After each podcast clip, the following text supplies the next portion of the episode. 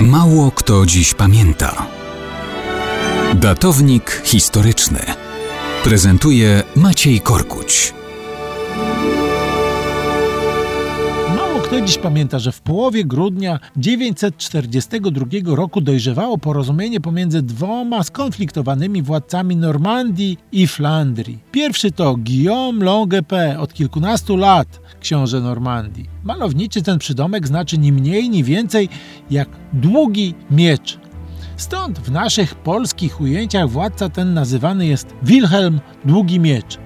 No dobrze, a ten drugi? Ten drugi to hrabia Flandrii Arnulf I Wielki, po matce skądinąd wnuk króla Anglii. Ten stopniowo rozszerzał swoje władztwo w kierunku południowym czyli w kierunku Normandii. I on i Wilhelm Długi Miecz uczestniczyli w rozgrywkach wewnętrznych w Królestwie Franków Zachodnich. No tak się składało, że w tych szerszych układankach obaj władcy na ogół byli po przeciwnych stronach barykady a mieli też siłą rzeczy własne napięcia w relacjach bilateralnych. I tak sytuacja dojrzewała jednak powoli do negocjacji, które mogłyby wyciszyć różne napięcia.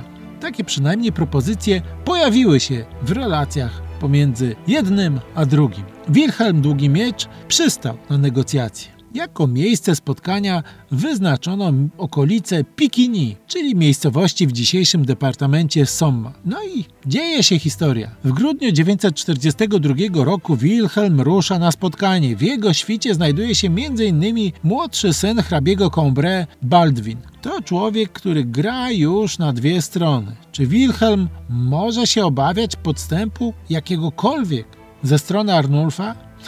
Podejrzliwości w relacjach między rywalami to ważna rzecz, ale że Arnulf przeciągnie na swoją stronę jednego z dworzan Wilhelma, tego władca Normandii się zupełnie nie spodziewał. No i zapłacił za to cenę. Kiedy Wilhelm przybywa na spotkanie, to Baldwin z Cambrai podstępnie go morduje z zimną krwią. Arnulf triumfuje, a Wilhelm Długi Miecz, no cóż, przegrał i poszedł na tamten świat. Jego grobowiec za to do dzisiaj można odwiedzić w katedrze w Rouen i przypomnieć sobie, jakie były koleje losu Wilhelma o malowniczym przydomku Długi Miecz.